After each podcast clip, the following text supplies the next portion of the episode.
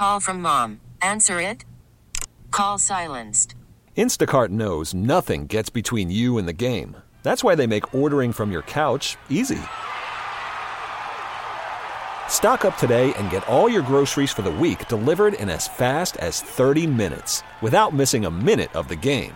You have 47 new voicemails. Download the app to get free delivery on your first three orders while supplies last. Minimum $10 per order. Additional terms apply. Okay, picture this. It's Friday afternoon when a thought hits you. I can waste another weekend doing the same old whatever, or I can conquer it. I can hop into my all new Hyundai Santa Fe and hit the road. Any road. The steeper, the better.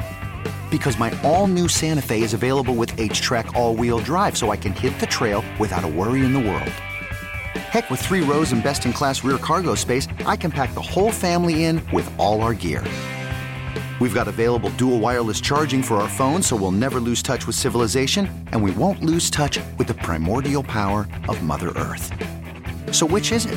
Waste the weekend or do something a little more epic? And conquer it in the all-new Hyundai Santa Fe. Visit HyundaiUSA.com or call 562 for more details. Hyundai, there's joy in every journey. We talk now with Roy Parry uh, from the Orlando Sentinel, joining us now on the Schneider Orange Hotline. And Roy, uh, that first game – I was kind of nervous. I thought, well, the Bucks haven't won back-to-back games in the bubble. Now they finally have, and they've done it in emphatic fashion. So you tell me what you've seen and what your thoughts are so far with the Bucks up two, two games to one. Well, I, I think that first of all, you have to give the Bucks credit for turning up the intensity. That's that's big. The, been the biggest difference between games one and games two and three. Uh, you know, they they came out with a lot more ball pressure. Um, and, and really got into the, into the Magic a lot more in games two and three, and really started to push them out farther away from the basket. And um, you know, I just think that that was that was the biggest difference that I saw. Just the way that the Bucks played, the way that they approached the game. They not to say that they weren't ready to play in the opener, but I think they were, you know, maybe just a little flat. You know, this happened last year with uh, in Toronto when the Magic upset the Raptors. You know, they came out and played pretty well and kind of snuck one in a little bit. And then, you know, give the Magic credit for the for the first game. You know, they really played about as well offensively as they can play. Now that being said, you see what they have to do to beat the Bucks. That's the that's the, the level of play that they have to be at in order to to beat Milwaukee. So that's that's the challenge that they face today. Uh, the Bucks, like I mentioned, the only area that they've been basically beaten in has been the charity stripe. Uh, defensively, it's it's exactly the last two games have gone the way the first four did during the regular season, where if they crash the boards, they really get out the fast break, create those opportunities, get that lead, and don't look back. And that's what they've been able to accomplish. What I thought Orlando did was one, they shot the ball pretty well in game one, but two, they they frustrated the Bucks and kept the Bucks off the boards. Do they got to get back to doing that? Yeah, absolutely. You know, obviously you know, there are a lot of teams that are in, in here without all of their players, you know, and not having Aaron Gordon has certainly hurt them on the defensive rebounding side. You know, he, he had really come on at the end of the season, was averaging, I think, around 11 rebounds a game, like his last five or six games. Um, you know, you know, before he got hurt. Of course, this goes back into you know March, so take that for what it's worth. But he had been playing much better on that end, and that that's part of your defense too. You you know your ability to rebound, and as you pointed out, you know you can't give the Bucks you cannot give the Bucks offensive rebound, second chance points. You cannot give them fast break points. You cannot, you know, you can't let them turn your turnovers into points. Those are the kind of things that you just cannot do against Milwaukee, and that's what's happened the last couple games. So yes, definitely they're going to have to rebound better uh, because that just lets Milwaukee get going. They've got so many ways to beat you on offense. You know, once they get in, if you don't get your defense set up, you're already behind the eight ball. So, you know, it just allows Giannis a chance to get just to find a seam and an avenue to get going toward the basket, and then you're then they're really difficult to control. So, yeah, rebounding is going to be a key. They're going to have to take care of the ball better than they did yesterday. I would say that that's probably one thing Milwaukee wants to shore up as well. They probably want to cut down on some turnovers. Um, I think they had 18 um, in Game Three. You know, so that's certainly something that they'll want to do better. But you know, they they were still super efficient shooting the ball, and I think they took like eight fewer shots than than, than uh, or six fewer shots than the Magic, but still made eight more field goals. So, uh, you know, it just goes to show. But obviously, with Giannis going 12 of 14 from the floor, that's a big reason why. So, they're going to have the work cut out for him, trying to keep him away from the basket. I thought that he did a much better job of sort of picking and choosing and and playing at a better, a little bit better pace instead of just charging into the into the paint. He was really meticulous with how he attacked the defense, and they were late with some coverage because of that. And as you said, once Middleton gets going, you know that's that's that's just another weapon that the that the Bucks have on the perimeter. So, and Brook Lopez played really well the last couple of games too. So, it's just a difficult team to cover on offense. Yeah, I've always said if Brook Lopez starts hitting and he's giving you those big moments, uh, it, it, makes it extremely tough because this team becomes so. Di- it's a different dynamic because now you really do have to get out for everybody beyond yep. the arc when they start hanging on. So uh, both teams that you had mentioned the turnovers, uh, the Bucks have been pretty sloppy with the basketball in the bubble, but uh, only 18 for both teams in that game the other day. But you got quality minutes from uh, you know Augustin and Fournier and Terrence Ross and such. Who else has to really become a factor in this thing if Orlando's going to have a shot? Well, you mentioned Fournier. He he's got to get going. That's a guy that that you know averaged 20 points a game in the regular season meetings with Milwaukee. That was the the highest scoring average for the Magic. You know, he shot 50% from the three point line.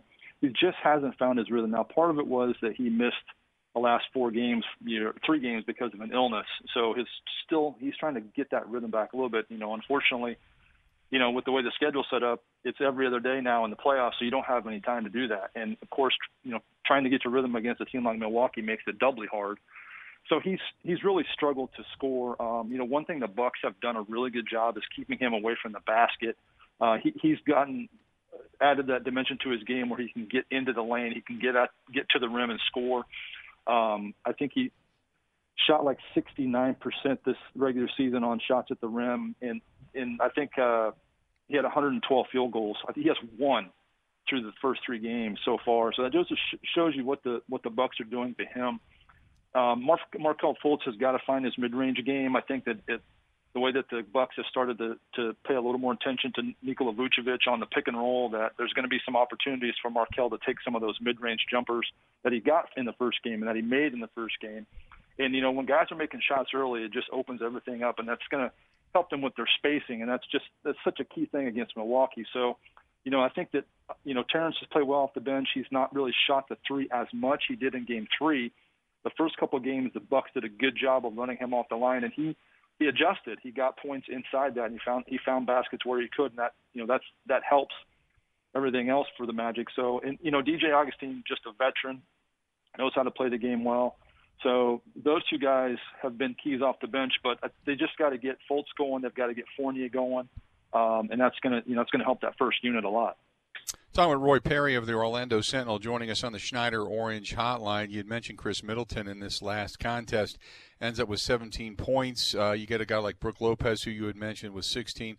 Bledsoe's been playing pretty well. After that, it's kind of fallen off. You're getting decent minutes. Uh, I'm still waiting for a guy like DiVincenzo to heat up. I know Pat Connaughton's given him a little bit more, but they have become so good with their role players. Is other yeah. than just trying to slow down Giannis, is it a matter of getting after Middleton or Lopez or Bledsoe that you feel that they have a matchup that they can exploit and win that could then tip the scales in Orlando's favor? Well, they've done a really good job on Middleton the first couple games, and in the third game, they lost him a couple times in transition, and he got some easy looks and made those.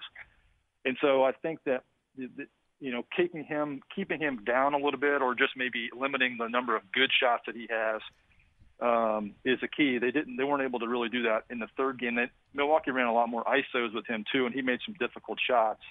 You know, so but I, I don't know that there's really a matchup that they can exploit because they you know, because offensively everybody's out except Giannis. So when you when you crash in the lane and you help, then he's so good getting the ball to teammates, and the Bucks are so good at sharing the ball. I mean, you you watched him play that. You know, the ball goes out, it's gonna it's probably gonna move two or three times before somebody takes a shot. So they're just so difficult to defend. I don't know that there really are many matchups that they can exploit. Um, you know, Bledsoe is is also really good at getting into the paint. So it's it's it's just really difficult. And then you throw a guy like Wesley Matthews, who's really known for his defense, and should point out he's done a really good job on Fournier. And you know he's out there floating around, sitting on the wings, waiting to shoot a three. So it's really it's really difficult to do everything well you need to do to contain Milwaukee. And I think we go back to the first game, their defense was pretty good. It was more about the way their offense played and in, in, in how the Magic were able to win that game. So, um, but you did, you did bring up a good point. They did play with more intensity on that side of the ball, and they did frustrate the Bucks a little bit more. I think, you know, than, than we maybe would have anticipated on a team that's the number one seed in the East and has you know been there before, and it's not certainly this moment's not too big for them. So, you know, it's it's just going to be uh, it's going to have to be a collective effort. They're going to have to keep getting big production from Vucevic. Um, but some guys are going to have to step up and play because I, I really feel like Milwaukee's going to try to maybe take a little more of him away and make other guys beat them. Yeah, he had a huge game in game one, and they've really tried to stymie him the last couple. Great to talk to you, Roy. Certainly appreciate it, and we'll talk again soon, okay?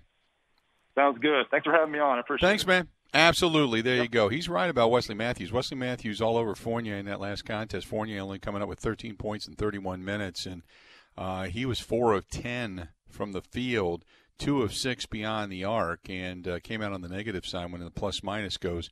As uh, Wesley Matthews did a pretty solid job of, uh, of just following him around on the floor and, and really harassing just about every time he had the ball, just kind of harassing him to the point that he either had to give it up or it was some just, uh, for lack of a better term, some ill-advised shots. Uh, but nevertheless, uh, our buddy Roy Parry of the Orlando Sentinel joining us on the Schneider Orange Hotline. Schneider hiring drivers right now. You work hard, they treat you fair. 80 plus years they've been doing it. Call them 844 Pride or go to SchneiderJobs.com. That's 844 Pride or go to SchneiderJobs.com.